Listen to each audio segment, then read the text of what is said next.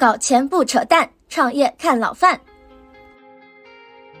老范聊创业节目啊，今天来了一位非常非常实战派的嘉宾，九五后的吕白。吕白是一系列的爆款的新媒体书籍的作者啊。那么李白来跟大家打个招呼。对，Hello Hello，大家好，我叫吕白。就是有几个这个标签吧，快速方便大家了解我自己。第一个是新媒体行业出书最多且销量最好的人，我写过 十二本书，是吧？这个那个能力不够，只能数量来凑。然后在写的过程中，其实有几本书的销量还是可以的，是啊，在当当二零二二年度的这个市场营销的畅销榜。第一本叫影响力，第二本叫定位，第三本叫从零开始做内容，第四本叫爆款小红书。第三和第四都是我写的，我是做自媒体做了有九年。就是我的主业副业，李白跟我认识其实已经有好几年了啊，我们是一七年见的吧，第一次是，呃，呃，对对对，对对对对，那个时候呢，李白也是出道了一点时间啊，我们觉得他非常优秀啊，就就跟他线下聊了一次啊，聊了一次呢，后来虽然说没有能够真正的合作上，但是呢，觉得他非常非常有潜力啊。咱们这个认识的这个过程故事能说一下吗？呃，我记得就是当时应该是有个腾讯的同事去了范总那里工作，然后他就他就说要不要跟范总聊聊？哎，我想是吧？这个也是听说范总的名字，投了很多有名的公司，有名的新媒体公司嘛。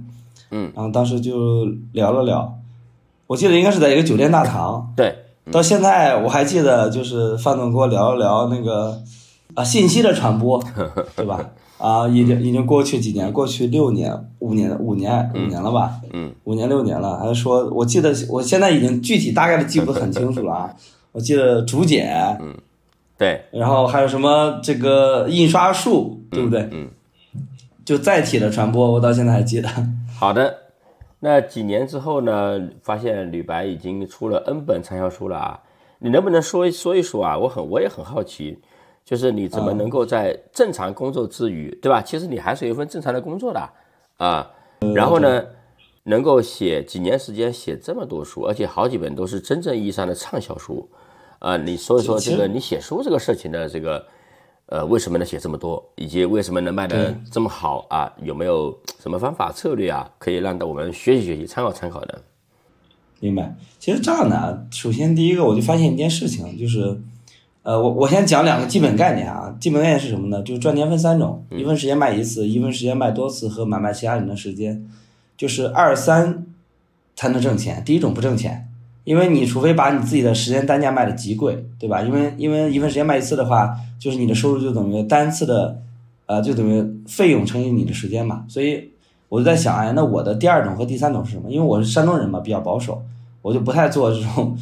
当老板嘛，当买卖其他人时间的事儿，我就只能把这个一份时间卖多次这件事儿做到极致。嗯，那做到极致的时候，我就发现有两个有两个渠道，一个叫自媒体，一个叫一个叫书。嗯，对吧？然后那那我当时想一个事儿吧，自媒体我肯定做不到第一啊，因为第一可能是啊，之前我在那个所在那个公司的那个老板微信公众号，他肯定是第一，当之无愧的第一。嗯，那抖音也有也有很多第一，是吧？我这种非全职的不 all in 的，怎么可能跟人去打那个抢第一呢？对。所以当时我就找找了一个非常不卷的赛道，嗯，这个赛道叫书啊。中国新媒体从业者差不多应该是有三千万左右吧，然后现在可能会更多啊，因为疫情的催化。呃，但是可能真的去写书的人，去竞争的人，我我认为不不会超过一百个。嗯，就我的我的对手都看得见，而且而且这一百个人里面有第二次写书的人，可能不会超过三十个人，所以我的对手其实本质上只有三十个人。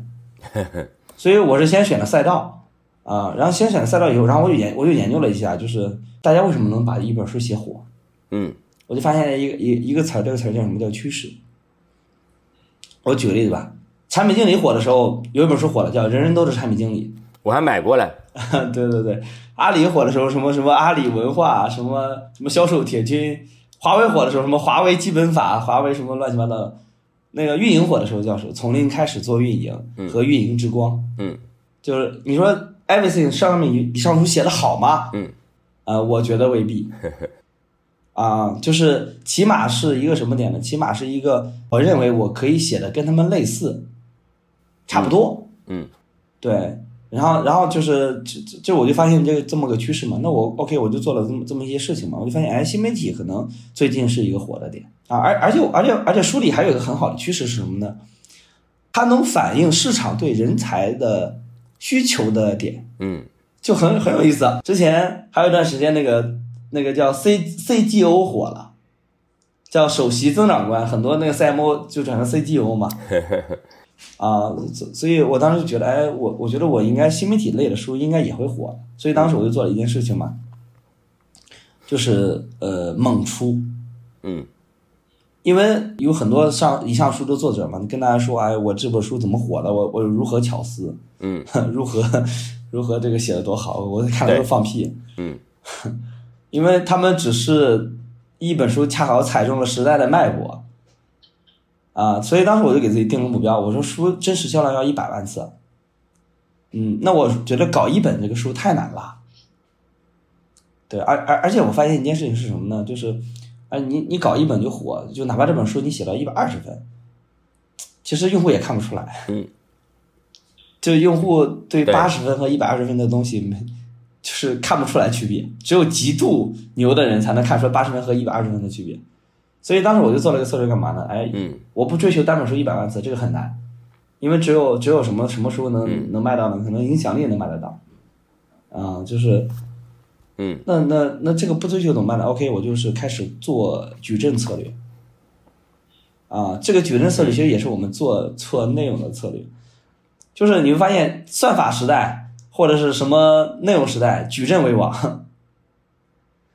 所以当时我就做了一件事情是什么呢？哎，我就出了好几本书，比如说我出了爆款小红书，哎，爆款视频号，爆款抖音短视频，爆款视频，呃，还有就是出了很多爆款类的这种选题书，甚至有一本书啊很搞笑，就是这本书叫爆款文案，这本书不是我写的啊，但是很多人会会说，哎，通过做通过爆款文案知道作者，后面又陆续读了爆款小红书、爆款视频号、爆款抖音短视频。你把爆款两个字占了，占了，因为为什么呢？因为我觉得供供给大于需求的年代，就是现在就是求职者大于这个应聘的年代，或者是这个呃用户选择心智非常重要。嗯。啊，所以就是我我后面后面我就出，包括前段时间还有还有一个还有一个抖音的作者叫什么我忘了，抖音的一个网红啊，就是也出了一个叫什么爆款内容什么什么东西，大家也以为这本书是我写的。啊，所以，所以这个这本这个书的东西啊，就完成了我的一些呃非常好的一个一个点吧。首先就是版税嘛，我应该是少数的，就是靠版税就能挣钱的。我因为我每每本书需要预付版税嘛，预付五万册左右的版税才会出版。对。然后第二个是什么呢？第二个是呃，书给我带来了大量的极度精准的高意向的付费用户。呃，其实其实我觉得在中国，你你做生意都是做圈层生意，就是你要服务谁。啊，其实书是一个极好的筛选，因为有买书习惯的人，其实都是一些这种一是爱学习，二是有闲钱，三是愿意为知识付费，所以书帮我筛选了大量的我的精准用户，让我完成了私域的变现课程，而且而且而且而且而且书的核心点什么呢？我有护城河，一个首先我的言论我不怕有问题，因为我的言论都是出之前都经过了三三审三教国家的审计。能保证我的大部分言论不会被人扒粉，啊，这个这个东西就就没问题，能保证我这个持续的活着，因为很多自媒体会因为很多年前说错了某句话，然后被干掉嘛，啊，然后然后这是第一个解决我的安全性的问题，安全性的一个持续性。第二点是什么呢？书还解决了一个护城河的问题，因为正常我写一本书或别人要看一本书，它需要国家的版号，需要三到四个月的时间。就是起码的三到四个月，这个我可以把自己的这个销量做到一个值，啊，而且别人现在如果想超过我说再写那么十几本做新媒体类的书，啊，我觉得不太可能了。一个是风口过去了，啊，第二个是就是你没有做出版社愿意帮你出的，啊，就是 所以这两个地方就成了我的护城河嘛。就巴菲特之之前说过一句话嘛，其实就是人生就是要找到很长的坡和很厚的雪。我这个坡不长，但是雪很厚，啊，这个赛道不够大，但是雪很厚，所以我的点什么呢？第一个，我就明白一个点，书就是我之前做教育嘛，我之前是做 VIPK 的，书是我的试听课，是我的引流品。书过来用户很多就转那个什么八千八百八十八、一万九千八这种，呃非常高的客单价的这种呃点，他们很多人甚至买了我的课都不消费，就比如我说哎给给你服务吧什么的，他们不需要。他说哎我看你的书赚到了钱，我看你的书干到了什么东西，啊就是就下面有非常多的评论就说哎我看了你书书因为因为怎么怎么怎么怎么怎么怎么怎么样，包括我后面的很多的工作机会。啊，很多的合作机会都是来源于这个人在机场上啊，就是一些高净值用户啊，机场还买了本买了本我的书看了。啊，这个人在什么得到上哎看了看最火的几个榜，哎是我的书，然后看了。这个人在微信读书上看了看这个搜了搜什么关键字，然后发现全是我。啊，我就觉得一个点什么呢？就做成一件事情不牛逼，持续做成一类事情才牛逼。就是我身边的所有人都不会认为我写书是靠运气的。因为我就是我要的是叫确定性，就是当我的目标定定什么定了是一百万这个东西以后，我在想一本书一百万不可能很难，天赋运气上帝讲饭吃，这不属于我，我会默认自己是一个毫无运气的人，所以我就做了一件事情是干嘛？哎，我持续的出，我出十几本，一本书十万册，对吧？我线上线下一起卖，那总可以吧？啊，那我觉得这这个这个这个是一个点嘛。第二是说，你说时间怎么利用嘛？其实，其实我是一个很懒的人啊，就是为什么我很懒？我我每我我也是很贪图享受的人，就是我的我的我的疫情的时候，大家都说怎么过一天就怎么过一生嘛。我我疫情时候全在玩游戏啊，全在全在给大家打打德州扑克，然后打王者荣耀，然后看看电影什么的。就是我我是一个极不自律的人，甚至我会觉得我我是一个贪图享乐的人。那我我其实我觉得最做的最大好的是，我把我生活里的所有时间全复用了。我所有的有效工作时间都被我卖了多次，因为工作本来就是一件一份时间卖一次的事情。你做了，你把这份时间卖给公司，或多或少价格嘛。有人一天，有人一天一千块，有人一天五千块钱，有人一天一百块钱，对吧？所以就是无非价格的不同嘛，但是你都能卖出去了。但是我的核心点什么呢？我其实是在我在工作中克服的问题，我在工作中克服的这个难题，我把会我把它会抽炼成最根本的底层逻辑。啊，比如说我之前在 VeryK 就是做小红书嘛，官方号做了一百三十万，这个是第二名的二十多倍。嗯。啊，然后现在也很少，除了完美日记的官方号能做到这个这个这个数，他砸了很多钱，我一分钱没花做到那个数的时候，我就明白了小红书的底层逻辑是什么。我会把底层逻辑抽离，抽离出来以后啊，不只是看我现在这个行业，就我会从一个我做成一件事情里面，我一定会呃找一个叫通用的公式，这个公式适用于所有行业。那所有行业以后就是，那我会把它变成书，所以核心的点呢，也就是，我是把我的啊工作那份工作的时间，然后其实变成了书。嗯，比如我在 YBK 的时候，我工作的时候，我其实写了两本书，一本书爆款小红书，一本书爆款视频号。为什么呢？因为这两个渠道我们都做到了单类目第一。所以就是刚才我说的一个点什么呢？就是，呃，我觉得就是每份工作，我觉得我都是来思考和沉淀的。一方面是这个能帮公司更多的复复制。然后把这个经验留给公司。第二方面什么呢？我从里面抽离出来一些核心的底层逻辑，核心的底层逻辑再加，然后再加很多啊，我看到了别的行业的案例，是吧？把我自己公司的很多信息脱敏以后，然后把它变成一些我的思考和沉淀。然后我是通过写书这个事情倒逼我自己思思考，所以我的生活里的，包括还有一些是我做自媒体的一些内容，我也会把它变成书。我我把我生活里所有的有效时间全都卖了很多次。是吧？这个这样的话，就是你的这个时间的利用率，一个时间卖多次的核心就很很那什么了。我之前有句话，我觉得，呃，是我的一个人生哲理吧。如果一件事情不能被卖五次以上，我这件事情我不做。就跟我写书一样，哎，你把一本书卖个十万次、二十万次，相当于你把一份时间卖给二十万人。新媒体也是这个点，只是只是新媒体太卷了。你这个思路很清楚啊，吕白啊。那么我我插播一句啊，就是我们老范聊创业节目呢是有听友群的。啊，大家群里面呢都是一些创业公司的人、媒体人、网红、KOL、投资人，还有一些各种访谈嘉宾等等啊，有各种行业干货吧。大家有兴趣的话呢，可以加入。具体加入方式呢，看小助手微信就可以了啊。大家可以加小助手。呃，李白啊，就是你在每一个的新媒体时代啊，几乎都做出了这种特别成功的 IP，就打造了成功的自媒体，不管是你自己的号还是这个。还是你所在的公司的号等等，对吧？那么这几年的媒体的新媒体的形式一直在变，我感觉你也一直在跟着形势在变。我们接下来啊，就想聊一聊具体的各个平台上怎么搞，因为今天很多人依然在搞，然后呢有有大有小，但也更多的人应该是在探索，要碰到各种不不同的难点，是吧？那比如说我们从小红书开始啊，现在做小红书，你觉得还有机会吗？如果有的话，应该怎么样去做？这是你的强项啊，就是你比如说小红书，你是首先你做的很好，并且你写那个书卖的贼好啊，那么怎么样让大家迅速的？掌握一下，就做小红书怎么样能成功呢？今天啊，第一个就小红书值不值得做哈？我觉得非常值得做。为什么值得做呢？因为它应该是中国呃，除了除了淘宝、京东这种购物网站以外的所有的泛流量平台里，消费单个平均消费成本、消费的能力是最高的。因为因为你像抖音的用户太泛了，它是它是中国嘛，中国的一泛消费能力，单个用户的价值就不高。小红书都是一二线城市的优势女人。第二为什么要做呢？就是因为我们以以平台的价值为用 A 五模型来做嘛，A 叫看见，L 叫吸引，A 三叫种草，A 四叫购买，A 五叫复购。小红书过去其实只做了 A 三，就我只做了种草。为什么抖音大家愿意花钱呢？愿意这个去投入呢？因为抖音既有 A 四首购，还有 A 五复购。嗯，那小红书现在正在做 A 四和 A 五的 A 四的首购和 A 五的复购，所以这个机会正好是。呃，就是既有声量有销量的这个阶阶段，过去只有声量，嗯，而且还没有抖音那么卷的时候，是吧？然后这个时候，这个这帮用户价值又又又贼高。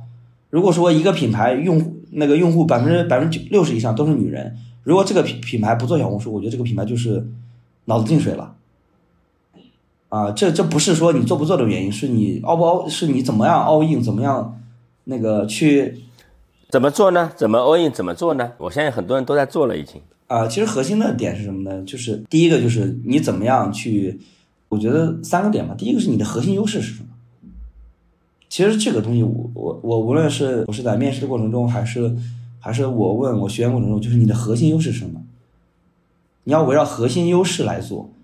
就是然后第二是什么呢？就是你的核心优势啊有没有对标账号？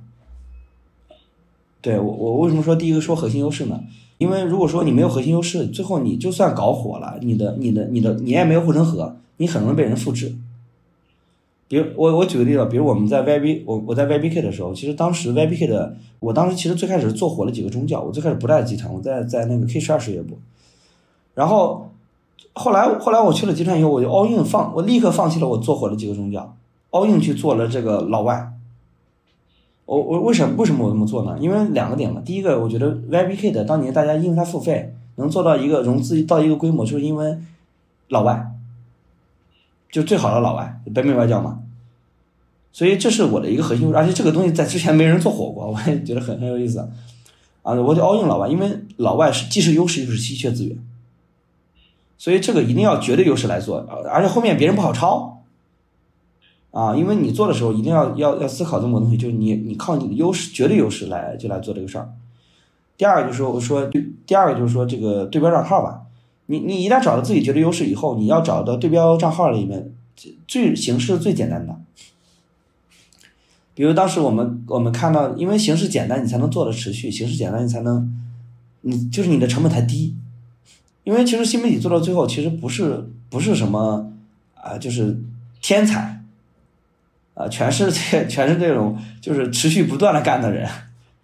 那持续不断的干的，就是你、你的、你的、你的成本一定要低的。你如果成本不低的话，你你不太能持续干的。所以就跟我们当时做老外视频一样，就是当时有两个形式嘛，一个是四个老外打麻将，教你学英语。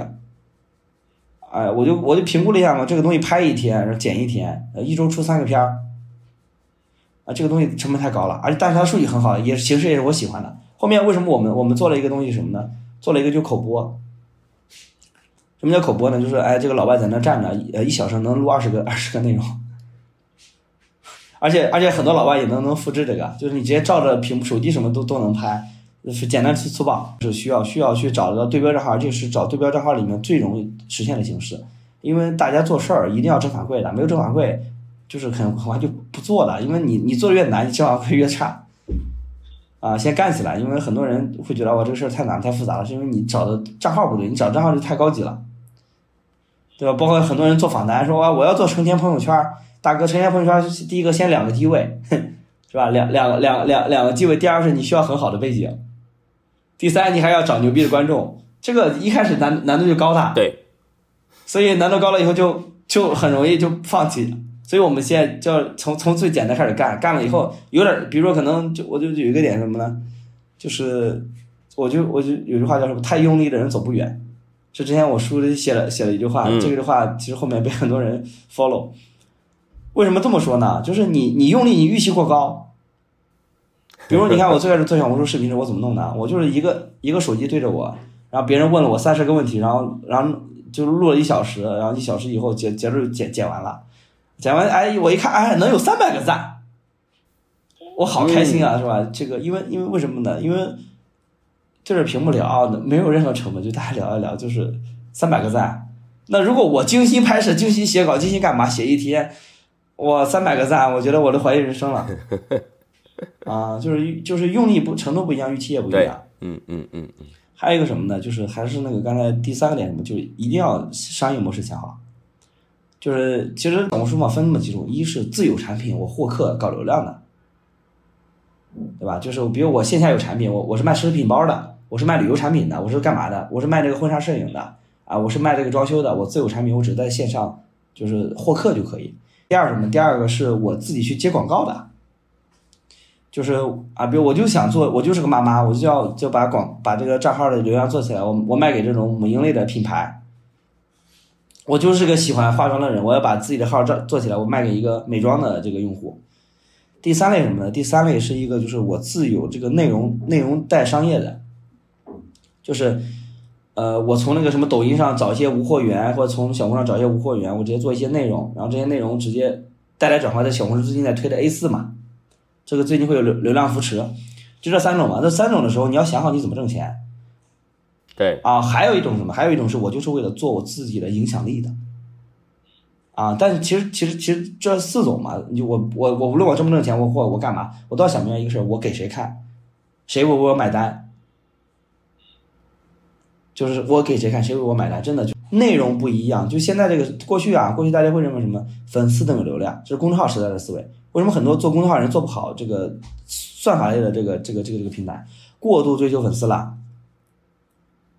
算法类什么意思呢？就是我那天看了一个事儿，很搞笑啊、就是有一帮啊、有有个账号叫“曲曲大女人”，就教女孩怎么捞，就教女孩怎么成为捞女，男人刷不到，就很搞笑，男人刷不到。我嗯我也是朋友跟我说了以后，我搜了一下，我才刷到了他。还有一些是还有一些是骂那个女权的，女人刷不到，下面的评论点赞都十几万，都是男人骂女人，就是，然后女人刷不到。就算法是看似算法就算法时代出现的那一瞬间就不会存在大一统了，就是不会再存在什么什么什么周朝了，都是都是都是战国，就是就秦国人只看到秦国人的，什么赵赵国人只看到赵国人的，啊，就不会再有大一统王朝了，因为这种东西极难出现了。你做一个事儿，要让大家都知道这事儿很难的，大家都是兴趣小组啊，所以你真的要想好你，你对谁说话，对哪些人说话，对哪类人说话，然后他能不能能不能为你点赞，为你买单。然后第二是做一些这种相关的内容内容，就跟我那天那个那天我看了一个点一样，就是有个人问我说，哎，我是做高端家具的，为什么总是同行来问我呢？我说你 to B 还是 to C？他说我 to C 啊。我说那你的内容出了问题。就是你一旦同行来问你，就天天都是同行来问你，一个 C 端没有的时候，就你的内容有问题。我说要么你就两个事儿，你你要么改改招商是吧？你就就改招商，因为你的就是改了你的挣钱模式嘛。要么你就改内容，因为因为为什么呢？我我们讲就流量不值钱，泛流量太不值钱了。如果放流量值钱的话，这么多千万的账号不会停更啊，就放流量太不值钱了。放流量就是就是就啥也不是。啊，就是精准流量才值钱，就 IP 流量百倍值钱。我跟你说，精准流量多值钱呢？我有个学员一千粉丝，人家直接成成交了应该快一百万了。做高端这个装修的，一千粉丝每天有咨询，都是那种家里房子五千万，然后花个万万装修，啊，都这种，就是一下就接好几个单。所以粉丝其实其实对于做个做小红书的人而言。如果你还是觉得粉丝重要，那你那你是做影响力的，或者是你是教大家怎么做小红书的人，就跟我一样，我是教大家怎么做小红书的。然后如果我没点粉丝，我跟人说粉丝不重要，人家会觉得我你他妈吃不到葡萄说葡萄酸，对吧？那我得做出点粉丝让他们看见，哎，我是有能力做粉丝，然后我跟他说粉丝不重要，啊，因为真的不重要，因为我流量最好的时候，我我现在二十多万粉丝的流量，跟我当年两万粉丝流量是差不多的，甚至我两万流量的时候很粉丝可能会更好的，为什么呢？因为因为粉丝一多了以后，你推送就不精准，你第一步你推的用户就砸了，这帮用户的反馈会决定你这个东西的流量。为什么我们讲变现类的号，如果你上一波是很清楚的时候，其实一就是一万粉丝以内是最好的，因为你粉丝精准，嗯，你这样你推的你你的你的内容很容易火。如果你粉丝多了以后，你的粉丝就就不就砸了，他不不全是喜欢这个的，就你要接受，你就只能服务少部分人。就其实你正常的一个人，你你只服务一千个人就够了。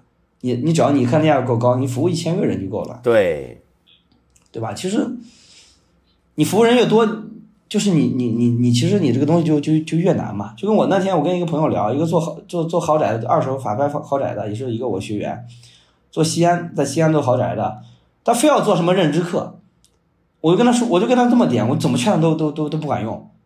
他因为他的核心优势是买卖豪宅嘛，买卖法拍房豪宅，然后他非要做什么认认知课，然后我就跟他说，呃，一个认知课赚三十块钱，你做不做？啊，他不做了，就之前怎么劝都不都不管用，因为他一个豪宅能赚三十到四十万，就赚了就赚了，他就他说什么呢？哎，我不想服务那么多人，啊，所以我觉得就是你赚的总额是是是确定的时候，一定要服务少部少部分人。啊，其实我刚才说的三个都是核心的一个点嘛，其实还有几个是什么？还有几个是做小红书的一些叫什么叫数吧？数的话就是就说三个点，就是狂对标、狂对标、狂对标啊。怎么狂对标啊？就是爆款，就爆款都是重复的，从选题、标题都要对标。嗯，就是为什么我们讲啊，就是好的选题决定一切。嗯，就是就是你就狂对标嘛，就是十三一法则。什么叫十三一法则呢？找找十个选题去拍，筛选出来这个最好的呃三个选题，看有没有什么共性，然后最后从三个里面选一个。啊，当然你也可能这个十个里面一个都不火，但没关系，每次都都去筛一些数据相对的高较好的，球子里面拔将军就行，慢慢的就能找到你的那个点。就跟我的一个点一样，就是。呃，我我举个例子吧，我我是这么做的，我我的号是这么起的。首先第一个，呃，我做旅白聊内容的时候，啊，第一个就是我有几个标签嘛，比如什么福布斯、胡润 U 三零，这是一个标签，啊，这个这个什么上市公司的高管这是一个标签，还有就是什么小红书专家做内容专家这个标签，就我我差不多有有有好好几个标签，最后我就发现我讲职场的都不火，就那就就我讲职场为什么不火？一是我看起来太年轻了，对。就是看见太年轻，大家会觉得没有没有说服力。嗯，啊，就跟抖音上有个大哥讲职场特别火，叫产产品老曾，我不知道范总有没有刷到过啊？黑黑眼圈程序员然后冰美式，啊，大家都会觉得哇，一看就是老老老老职场了，看着就像，看着就像。所以我觉得一个点什么，就抖音上为什么说很多人演员演员比那个专家要火的，是因为。就是大家都是视觉动物，想第一眼看到你一一定是一定是什么呢？就是你不要给大家制造难度。比如说这个刘思义，我知道范总知道吧？他之前所有人都不知道，所有人都不相信他是北大的，都觉得他是北大青鸟的。为什么？因因为因为它不符合所有北大人的固有认知，染头发、打耳钉是吧？说脏说脏话。对，所以核心点什么？就是不要，就是很多时候有个点什么？哎，我一定要什么？独特什么的，哎，我我我现在非常有钱，我一定要穿个布鞋来直播，除非你是马云，否则你就快速的给大家拉新认知嘛。你像我录的时候，我我总喜欢穿一些什么 LV 的衣服啊，后面放点这种贵的饰品，是为什么呢？啊，是因为就是，呃，我需要快速的呃拉低我们的拉拉起我们的共识，就是我我我不想再跟你解释了，包括我就说一句话，同样一句话，你在劳斯莱斯里录，跟你在线下里录是完全不一样的。啊，就是我我们讲什么呢？我们我们讲这个叫内容，叫也有人货场，人就是你你你你你作者是谁，对吧？货就是你的选题是什么，场就是你在什么场景下。比如我之前有个学员叫张展辉，之前是帮樊老师的呃跑步教练，然后他之前录内容就是就就是不太火，有一条内容，然后我就我就帮他做了一个事情，我说你去跑道路，嗯就这么简单，然后爆款了。嗯因为他之前在在就做在在在室内录，我说跑步教练应该回归跑道对。啊，哎，然后在跑道路就火了。我想帮我们的听友问一下，就是现在小红书大概什么样的类别，多少粉丝，能挣多少钱，不同的多少的，这个有一个你大概的一个规律吗？给大家透露一下。嗯，其实小红书的粉丝跟那个变现的挂钩，其实我觉得，我觉得未来半年会越来越越来越不相关，就跟抖音一样。就是我还是想，如果你是 IP，你可能一一千粉丝就能挣的比别人更多。啊，如果你不是 IP，你是一个精准流量，你也可以。但如果你是泛流量，就非常不挣钱，因为现在投放那个纯纯广告投放类的极少了，现在已经越来越少了。小红书是可能是目前一个还有少数广告投放的一个一个一一个平台，因为公众号现在已经接不到广告了嘛。嗯抖音大家基本上只投效果了，抖音抖就投千川嘛，和投抖加，然后然后小红书现在这种类的还比较少的，就是呃，我觉得可能选领域吧，比如说母婴类的一千粉丝，会比这个叫什么来？你做什么影视综的，做什么明星类的一些粉丝还还要还要要直接很多。对，然后你做图书类的粉丝也不值钱，嗯你做这种嗯、什么呃怎么怎么省钱吃零食这种账号也不值钱，还是要看你粉丝的这个消费能力和这个基于什么来来关注你的嗯啊。我会觉得现在可能就是呃三十五岁左右的女人是女性用户占比高是最值钱的，应该有付费能力且这个呃掌握家庭的经济大权。好的。那如果说是一些品牌、一些公司、一些品牌，对吧？他们想通过小红书去做投放，它相当于是你前面讲的是帮别人推广的嘛？那这个我问的是自己要推广的，你觉得他们今天在小红书怎么样做是正确的？有哪一些的这个误区和坑呢？对，如果你是有知名度的品牌，那你不要投任何 KOL。对，因为 KOL 的性价比极低。就是我还是那句话，我现我我现在二十万账号的这个流量，跟我两万账号的流量的时候是不一样的。嗯，如果你如果你没有知名度，那你投一定要投头部的 KOL，不要投中高部的。你投都投了，对吧？所以核心的 KOL 现在只帮你解决什么？帮你解决这个叫信任背书。嗯其他都不解决。你不要指望 KOL 的什么爆款率啊，什么什么那些东西，你不太好。就所有平台到最后一定会对头部的进行限流的嗯啊，所以我觉得就是如果说你是品牌类的，你就投一堆这种一万粉丝、三万粉丝左右的，就这种粉丝最精准的、最垂类。比如你是卖你就是你，如果你是一个卖什么，你是一个卖化妆品的，那你要看看这这个人有没有有没有出过化妆品的爆款。啊，比如你是你是卖水乳的，你就你最后最后那那 ROI 最高什么呢？这个人就出过水乳的爆款，这是跟你的用户最接近的。就是一定要不要，我都我都不看品类的，我不说不说他他做快消类的，他一定要做个水乳类的爆款，因为现在用户的用户太集中了。因为他做水乳类的爆款，就是他在做一篇水乳类的时候，他一定会优先推给当年给他水乳类点赞的那帮粉丝们。啊，这样的话你的流量利用率是最高的。所以说现在未来是什么？未来是叫素人，叫 KOC，就 KOC 这个策略，不再是这个啊所谓的我我们讲的，营销分为四点零，一点零叫上央视，就是央视一家独大，注意力极度集中；二点零叫多屏幕，从央视到卫视，对混混啊看那个相亲看江苏卫视，看明星看湖南卫视，还有当分众传媒吧，也是瓜分注意力嘛。三点零叫相信人，呃，当时一个明星多少，一个明星就一把一个产品引爆。啊，一个 KOL 是吧？一篇文章能卖到八十五万，嗯啊，就是这个已经不存在了。四点零叫什么叫信口碑，不再是什么所谓的 KOL 明星什么之类的，一定是极度的极度的口碑。这口碑就来源于来源于一些一系列的 KOC，这 KOC 可能就是从一千粉丝以上到三万粉丝以下，我认为这都有价值。超过三万就不要投了，因为有溢价。好的，小红书的问题，我觉得你讲的很透了。说实在的，嗯，就而且你的你讲的东西呢，其实啊，虽然说你是一个畅销书作家，但你讲的东西其实跟市面上很多人讲的非常不一样啊。我觉得非常多的教别人做小红书的人，呃，还在教别人怎么做爆款啊，对吧？怎么样切泛泛社会议题、争议议题获取泛流量啊，等等啊，我觉得都还是一些在上一个时代的一些思路啊。那好的，那个李白，我们聊一聊其他的平台啊。你比如说微博，今天还有还有必要做吗？还有机会吗？我觉得没有机会，微博只能做议题。就是我后面认为，微博的形式慢慢会消亡。微博微博现在全靠社会新闻活着，社会新闻这个东西其实都被抖音蚕食蚕食的很厉害。我为什么说微博不适合做啊？一个品牌方不投，现在愿意投微博的品牌方或者预算极低。就是连老板们都觉得微博不重要了。我这么说吧，就是老板们其实还不是一线的 CMO，是老板都觉得就是微博不重要了。这、这个、这个、这个，其实、其实、其实正常，老板跟 CMO 认知要差个两三年的。啊，对，老板都觉得不投了。这一是没钱了，没钱了就没有，他就没有更多的这个预算和动力来就来基地做微博了。呃，第二点是什么？这个平台如果在下升的时候，它不能给你赋能。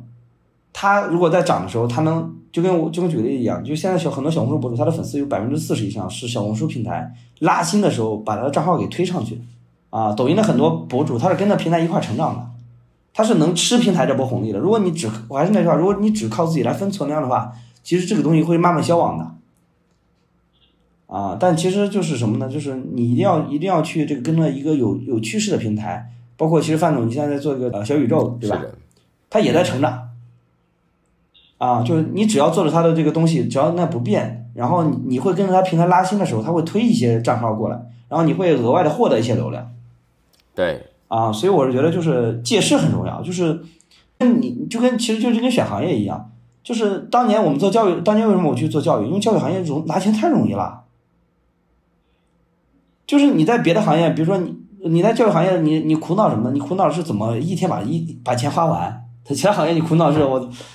其他行业你苦恼是哎预算不够，在教育行业是怎么一天以内高高高 ROI 的把这钱花出去？对，啊，这样的话，其实你这个从业者，你就会，你你你操盘过一个亿的，操盘过三个亿的预算，跟操盘过十个亿的预算，其实对你的认知的一个提炼和是不一样的。那创者是能，那这个这种从业者是能借助借助这种公司必然的扩张需求，然后能借此锻炼自己的职业能力和自己的格局的。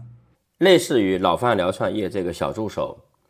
他真的是我为了做这个号，在零粉的时候找了一个小助手，然后呢，他就伴随着我们这个号，然后从零到一起来，是吧？那他这个这个现在就是一个操盘过，也可以叫操盘，是吧？啊，操盘过一个从零到一的成长的一个 IP 的这么一个案例了，是吧？对，是是。那么微信公众号，你觉得今天还有机会吗？嗯，啊，我我我我还是那句话，我之前在腾讯待过啊。腾讯其实如果视频号如果早做两年，其实是。微信公众号会就会会有很多机会，他们是可以更好的协同的。但为什么为什么当时没做呢？我我当时在腾讯，我我第一个做的 app 叫 YO 有视频，第二个做的 app 是呃微视。我们在做有视频时，我们我们我们就我们内部我们内部就有个断言啊，我大家小圈子流传的，微信一定能啊，腾讯一定能这个这个这个做一个抖音一样的产品，但一定不是有视频和微视，而是微信。但是。但是其实最核心的这个这个这个这个这个 leader 嘛，就张小龙嘛，他他最开始他不认他不认同这个算法推荐这件事情，啊，就我我就说为什么为什么我我们要接受自己的狭隘？为什么很多做公众号的人，就是他最开始做呃这种推算法类的转型不成功的，是因为他们被微信公众号教育的太久了，那教育他们的人也不相信这个，啊，所以这就是。嗯，一个点嘛，所以现在做微信公众号，其实就是我我不是有个什么群嘛，那个什么五百强卖那个群，那个群每天都在卖号。呃，我也在那里好像。那么我们接下来可能要重点谈一下这个抖音和视频号这两个平台啊，嗯，这是目前的非常非常多的人在搞的主战场。嗯，我们先说抖音吧。抖音你觉得今天还有什么机会吗？我觉得很我很很遗憾，但我说实话，抖音没太有大机会了。哦，为什么呢？我看今天很多人还在入场。嗯嗯，其实其实相当于是什么呢？就是我还是那句话嘛，就是我一直的策略，就跟当年我为什么会选择写书一样。就如如果我半年前或一年前我选择做抖音，我现在挣不到钱。嗯，就是我还是那句话是什么呢？就是不。要跟一万个人竞争，你跑的再好就是五千名，五千名是没是是没有溢价的，就是你一个人能不能挣到钱，核心要看有没有溢价，就跟那种明星的头部公司一样，你说他就值这么多钱吗？不是的，对就跟比如现在你要投 ChatGPT，你投不进去的。对但是我觉得一个点什么头呃第一代表着未来，代表着希望。对你在任何行业成为第一，都会能获得其他行业的非常大的势能。啊，或者你在任何行业成为头部序列，你都能获得其他行业的势能。抖音现在为什么说我觉得不适合了呢？是因为，呃，抖音第一个是别人做太早了。如果你现在进场做抖音，我非常建议你不做，对吧？如果非要有个风口什么呢？风口是本地本地生活，为什么呢？嗯就是，呃，因为线下的这帮人，就是在线下开店的人啊，主体挣到钱的、持续开的，普遍是八零后、八零年的。八零年的这种做线下的，一般一般做线下开店啊，一般的学历不太好。我说大部分，大部分大部分啊，也有这个全全部啊哈佛哈佛学鲁的这个高材生回来的啊，啊，对对，有有那种连连连锁类的是有的，所以就是什么呢？就是就是他们会有个点什么呢？包括之前我记得看的那个呃，有个北大的什么霸蛮霸蛮霸蛮那个米粉嘛，去参加一个节目，董明珠还说你一个北大毕业的，你干嘛去干餐饮，对吧？名对，是的，名校类的，其实其实其实他选择对的，是降维打击。然后餐饮类的这种认知还没有到一个，还在还在停留在大众点评阶段。比如我们前几天刚打爆了一一家椰子鸡，这个营业额从什么六千，现在已经快一个一天已经干了三万了，刚开了不到两周，就靠抖音打爆的。然后靠抖音的流量直接突突榜了大众点评所有的第一。啊，就是就是直接就，然后现在正在锁客，这是抖音本地生活的一个核心点。我我首单不挣钱，我就不我就不为了挣钱的，但我只要有百分之二十到百分之三十的锁客率，我就行了。而且我而且我们锁客还是双双重锁客，还不是一次锁客。我第一次锁客就可能你就充个九块九，我送你什么什么套餐。第二次来的时候，他想充值，就是先他为你花了九块九，就就会愿意为你花三十块钱、五十块钱甚至一百块钱。从九块九里面再筛一些为我充值的人。很多人为什么锁客不成功？是因为一开始就想锁九十九。啊，所以这就是就是为什么说我我觉得现在抖音本地电商还有还有机会的，本地生活啊，本地生活现在还在还在增长。为什么抖音我就没机会？抖音现在已经不涨了，涨得很慢了。就是就大鹏一日乘风起是吧？扶摇而上九万里，风得来啊！啊，我我昨我昨我前天刚看了一个电影叫《长安三万里》嘛，里面有个人叫高适，就就很好。高适如果盛唐时期他是做不了官的，那为什么他能做官呢？是安史之乱，是因为那个嗯没人用了。他只是个幕僚，他大哥被人叫哥舒翰嘛，大哥大哥被人砍了，然后自己跑回来以后没人用了，怎么弄呢？慢慢的就混上去了。就是人，就是我觉得很多人啊，我觉得很多人的一个点什么，因为过去的成功过过高的高估了自己，低估了势的这个存在。就我会认为个人能力，其实我很早就就就这么感觉，我觉得个人能力根本不重要，重要的是什么呢？重要的是，或者没那么重要，重要的是就是你能不能认清，就是这件事情的本质是怎么回事儿，以及说这个你能不能去持续的投入。比如我觉得可能做个人 IP 的这个这个账号，就是比如我我跟那个西安那个那个那个那个那个那个大哥聊，你在西安，你围绕西安法拍豪宅这个东西，你做一千条视频，你就是西安法拍豪宅第一了。对，是的你，你都不用管播放量，你不用管播放量，你为什么需要管播放量呢？就是你只需要做到这个东西就就就，因为你这个赛道太太小了，小到一千条视频你你就是第一了。你每天讲个故事，我今天带谁去看房，明天带谁看房就够了。对你你对粉丝对数据你不需要要求，你只需要知道这件事的终局就是我一定要在上面留下东西。对就跟就跟我写书一样，我当年写书的一个逻辑，我就看明白一个点，我我不 care 每本书的销量，因为只要有一本书火，我就能把我所有书带火。对然后这样的话，就是你只要能理解这个中局，我觉得就能。比如我们现在我给他们定的目标什么呢？要发五千条我的小红书的视频，嗯，就教怎么做自媒体，怎么做小红书的，形式不限啊，可能火也可能不火，但不重要，重要的是什么？重要的是我在持续做，你持续做就会就会有收获。对就是后面大家根本不会因为，还是那句话嘛，就新媒体做到最后的都是都是坚持久的人，都不是什么不是什么啊，就天才陨落的太多了。我做新媒体九年，我见了太多天才了。天才最后，天才的天才的出现，就是为了证明一件事情，叫就是为了让我们说三个字，叫伤仲永。真的，天才意味着他接受不了失败，就是数据不好，他就心态崩了啊。那我们不一样，我们这种人就是普通人，普通人的话就特别能接受失败。而而且我而且我觉得有个点，我觉得对我影影影响很大，就是过早的接触失败不是一件坏事。你像我我人生的前十八年全是被否定，就是哎老师觉得你不行，妈爸妈觉得你不行，因为你考试为王，你考试成绩又不好，还天天还天天逃课打架。然后那其实过早接触失败以后，让我觉得哎成功是一件很很开心的事情，失败了是一件很正常的事情。啊，为什么很多名校那种一路很牛的人，最后他可能不一定能混得很好？是因为他不太能接受失败。啊，就是可能有点失败以后，他觉得哇，我不太行，就我心态有点崩了。那做新媒体是个是个经常失败的事情。是的，但最好呢要选择能够给你带来正反馈的事情。啊，没有人能够接受日复一日、年复一年的负反馈。对，是的，是的，是。好的，还有一个平台很重要的平台。就是视频号，嗯，对，你觉得今天的视频号的机会你怎么看？嗯，我觉得视频号是是是属于公众号创作者们的机会。嗯，怎么这帮人应该应该应该也醒一醒了，对吧？他们在帮人做抖音肯定都受挫了，也很累。对我认识的无数的 在公众号领域挣到钱的人，去抖音都折戟沉沙，损失惨重。对，嗯啊，对他们就应该找一些跟他们认知相对一致的。是吧？这种你当年教育你们粉丝都有流量的人，现在是吧？自己也刚刚转过来一点点弯。他就他不会做抖音那么决绝，他会在抖音和公众号之间找了个交集。那这个人叫什么？这个人叫张小龙。你去跟着他去干了，不就完了吗？对，对他过去给你都过去让你挣到钱，现在也能让你挣到钱。就是就是，我觉得公众视频号一定你做多少年一定要做视频号。嗯。你比如说，我我觉得这种呃大保健行业，视频号是必争之地。大健康，大健康。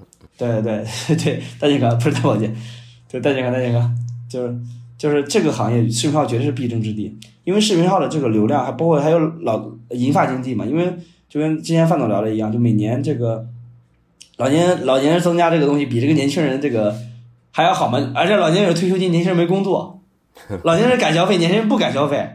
那个那个之前之前那个不是那个卖车的那个大哥说嘛，说不要再搞什么这个时代了，他们没有挣到大钱的，你要搞那个什么搞那种什么呃多少岁了？四十岁左右的人，因为他们是经过了城市化互联网红利的。对，呃，我就我的核心点在于就是，如果你做老年经济，一定要做视频号，而且视频号的修会相对友好，还没那么卷，就是他现在还是那句话嘛，视频号的这种 A 四 A 五还还不够，还没有那么的发达。啊，所以我觉得视频号未来会会会会会产生一波老年的品牌，老年的这种啊，就是大健康的品牌会在视频号里出出来。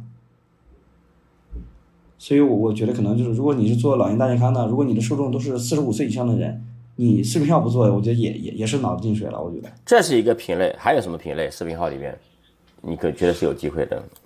呃，翡翠类的这种国学类的，这种中医类的这这些东西。啊，因为我现在看，我现在看一个点什么呢？呃，中国 GDP 不是大于一万美金嘛？一万美金的时候，就是带来民族自信、国家富强。其实现在的中医啊，包括一些中国传统的什么周易啊这些东西，啊，其实都都在大大面积复苏。啊，那种大面积复苏的时候，其实就是有个点是什么呢？那最容易接受他们的人，一定不是，一定不一定群体啊，一定不只是这个零零后，而可能就是一些啊七零六零的人。或者八零的人，因为他们离那个、那个、那个父父辈、祖祖辈还是还是不太一样啊。我我那天就聊一个点，我觉得这个点也是我自己一个一个认知吧。其实很多时候，你比如你卖豪宅，你就卖给四十岁的人，这个人的年龄是是基本不变的。经济环境好的时候，可能是往前面涨两到三岁；经济环境不好的时候，可能是往后面推五岁。但是。你过去卖给的是七零七五后，现在卖给的是八零八零后，这帮人的消费习惯、消费理念、消费决策的逻辑完全不一样。是的，年龄段的心态是有规律的，因为四十多岁嘛，也就是说你过去这么多年的积累，四十多岁大概率来说会会在四十多岁的时候收割，会在收获。那如果你四十多岁整个年龄段也没收获到呢，你大概率以后也收获不到了。对对对对，所以所以所以反正我的核心点什么呢？我的核心点呢就是，呃，不同时期的人的决策逻辑不一样，因为他的从小生长的环境不一样。就是你像你像我是我是九六年的，我从我们从小就玩那个 QQ 啊，玩这个玩这个什么腾讯的游戏啊，所以我们会对腾讯有有一种极度的这种什么。但是现在零零后从小玩什么？玩的是抖音，玩的是就是玩这种东西，所以他对抖音是有一种极大的认同的。为什么说我们这代人就是未来那个哎这个微信越来越多？因为我们代人慢慢的年纪变大了以后，我们会呃在社会上有有了一一定的这个这个这个点以后，他就会越来越那什么嘛。他就会对这个这个品牌越来越加成。哎，吕白，你刚才讲了很多这个定位上、战略上的东西啊。啊。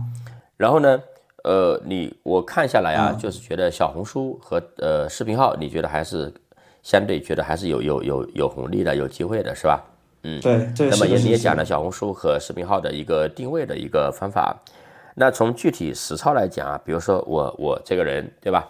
呃，一个创业公司。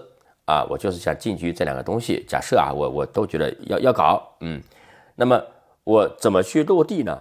就是我比如说我找人干，自己干，然后这个去狂拍摄吗？还是说这个怎怎怎怎么搞？怎么拍？怎么写？啊，就这个有没有一些大概的方法上一些东西？呃，其其其实落地就是核心那个点，就是人货场，就是就是我说这个点。比如我们做我们我其实其实最容易最难是做自己。我为什么这么说呢？就是你像我们之前做做老外啊，做做 KL 的时候，这个人只要数据不好，我就换人。就很多时候他不一定是脚本和选题问题，也不一定是场景的问题啊。所以，但是如果你人固定的话，你只能换场景和这个选题。所以说，就是你就三个点嘛：人货场，你先找对面账号，找找几个对面账号以后，人货场这个人他的表达有没有问题？什么样的？他是跟美女在一块拍，能激发自己的自己的表达欲，对吧？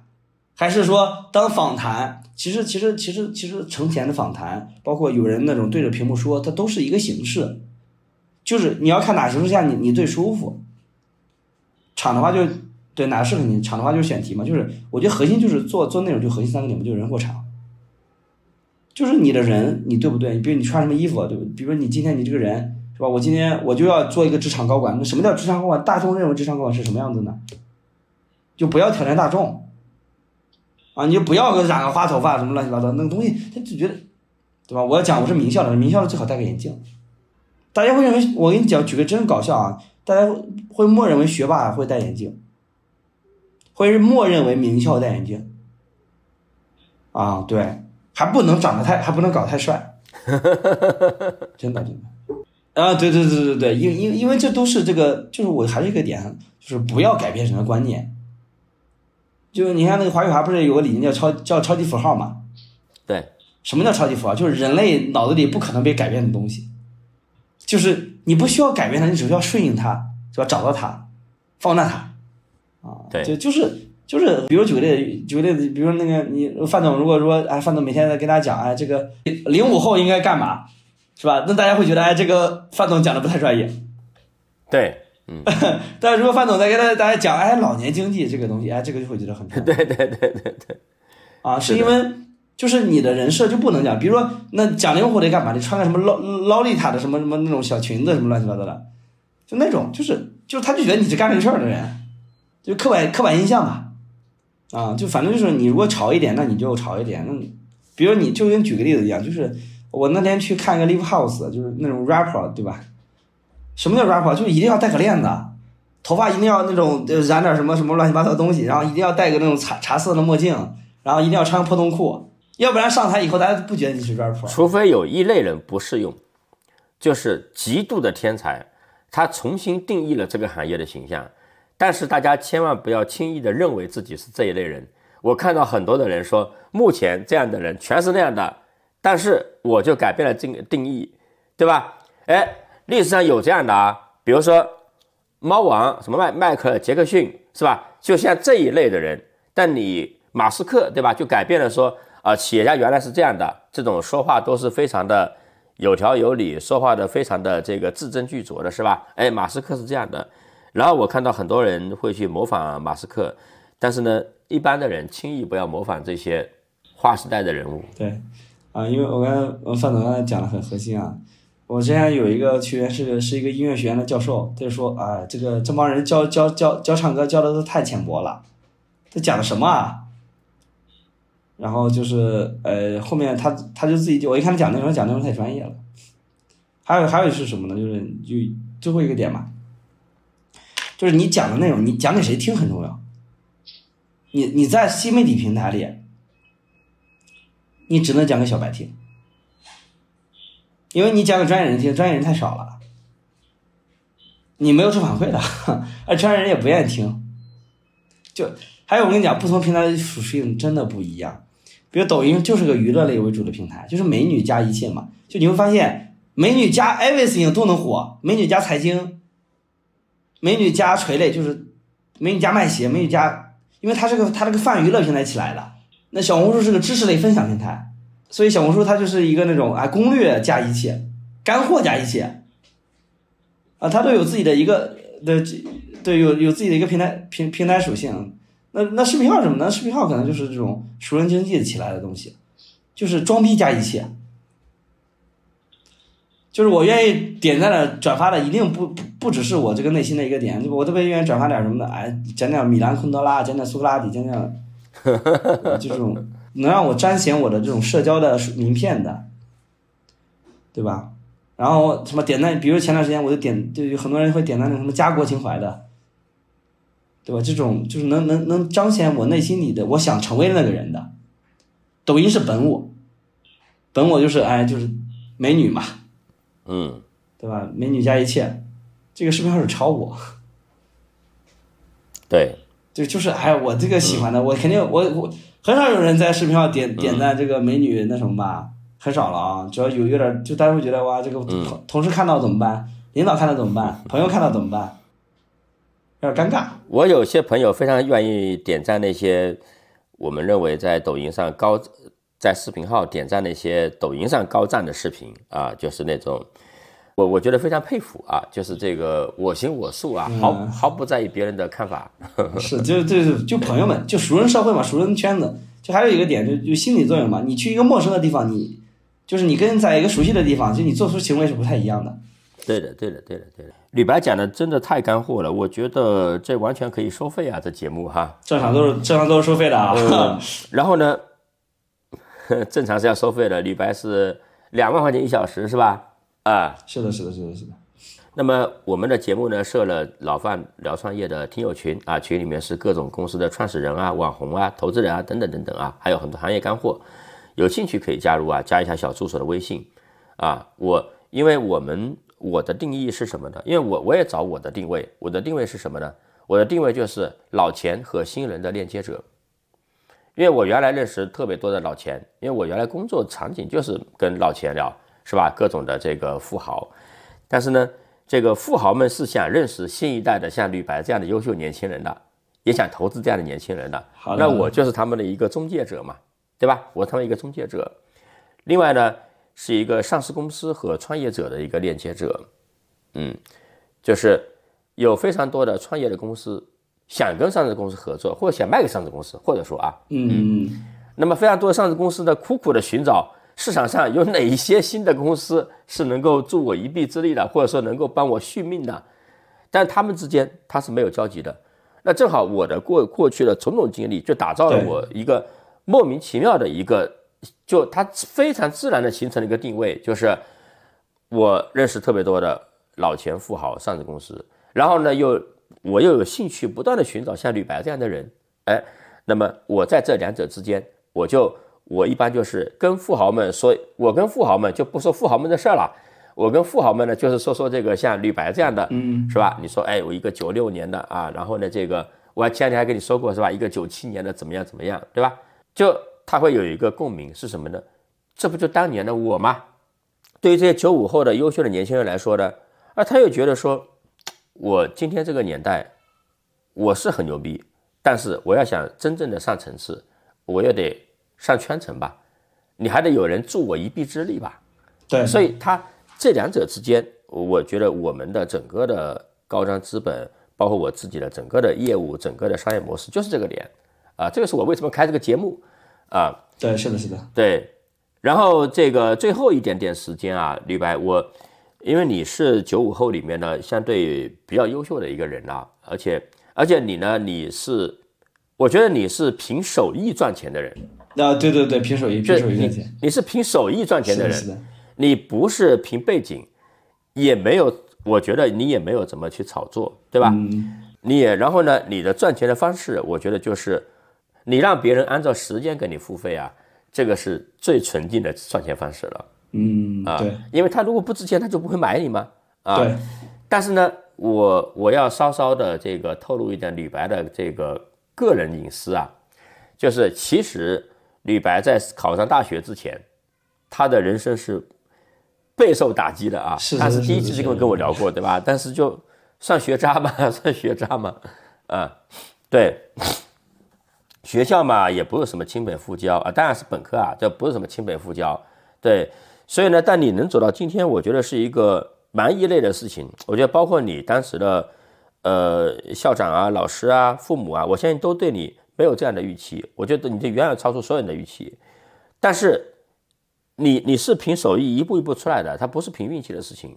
所以呢，我我为什么找你过来呢？我觉得是一个非常励志的一个一个案例，就是因为今天有很多的九五后、零零后，他们觉得这个时代没有机会了，这个好位置都被大哥们占了。然后呢，这个我又没有优秀的那么牛逼的父母，是吧？然后呢，我又没有逆天的颜值。然后呢，我也没有考进那种牛逼哄哄的、闪闪发光的名校，对吧？那我感觉是不是我没有机会了？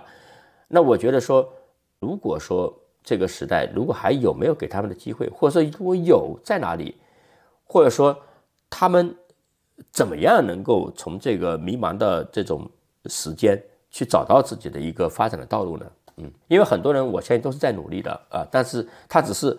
不太知道咋努力。是的，是的，是的。我觉得刚才范总说的很很很核心嘛。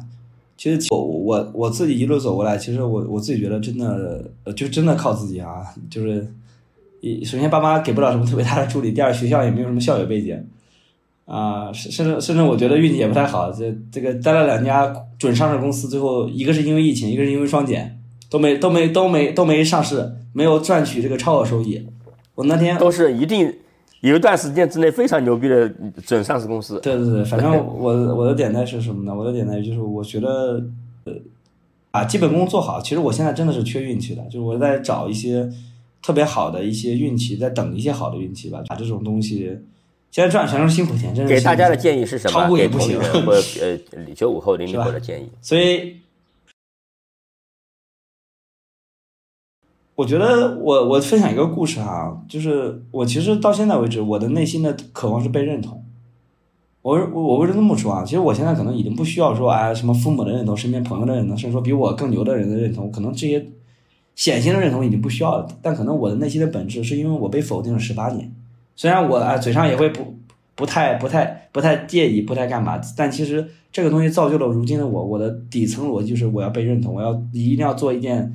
非常非常非常牛逼的牛逼的这种三个非常可能一个都不能少的这种这么个人啊，然后然后因为就是这种被认同的需求，让我一次又一次的去干嘛？因为其实你像我们是吧？我是这个什么老家是某某村一百八十四号是吧？这个这个其实走过来最核心的逻辑在于，就是真的是我觉得不是什么方法，真的是个信念。我记得还有一个点是我当年十十九岁的时候。去参加了一个一个组织，叫叫中国传媒梦工坊，是一个呃，号称是跟什么央视合作，但我我不知道有没有合作哈。那天有有很多牛的老师啊来，但是但是还有很多特别牛的同学。然后当时老师讲什么内容我已经忘了，但当时就是我可能有点什么呢？就当时我看了很多什么牛津、耶鲁、哈佛、剑桥，呃，这个所谓的什么就 everything 的人都都来了以后。然后我就有个感受，牛津、剑桥、清华、北大，呃，人大什么什么复旦的同学不过如此，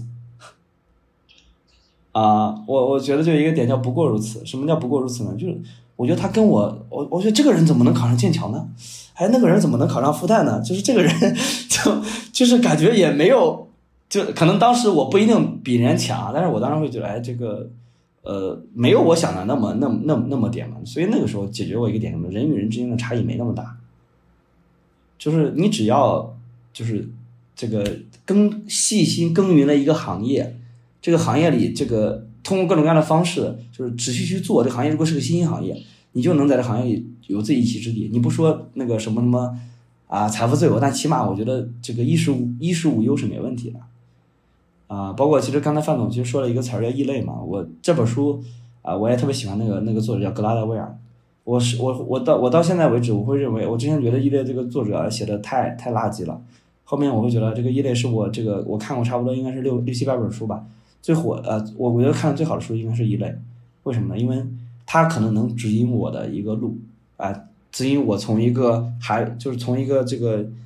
呃，啥也不是的一个一个一个小孩到有有一定的成就，然后到后面可能是能有更大的成就的一个点，因为它里面所有人都告诉你一个点，就是所有的人和人之间没什么区别。第二个是什么？就是所有的牛人，所有的天才都不是天才，都是后天经过这个一些训练熏陶或者一些特殊背景下综合啊出来了一个普通。它里面讲了很多牛人，啊，拆解的不一定是最有道理的，但是我觉得。啊，对我是很有启发的。好，感谢吕白啊，这个对话我觉得非常精彩，对我也很有启发。好啊，欢迎大家持续关注老范聊创业的各种有趣的嘉宾。谢谢吕白。好的，今天的节目就到这里，感谢大家的收听。同时，我们也特意为喜爱老范聊创业的听众朋友们开启了听友群计划，欢迎对创业感兴趣、想认识更多创业者的听众朋友们加入。具体加入方式可点击单集节目介绍查看。我们下期再见。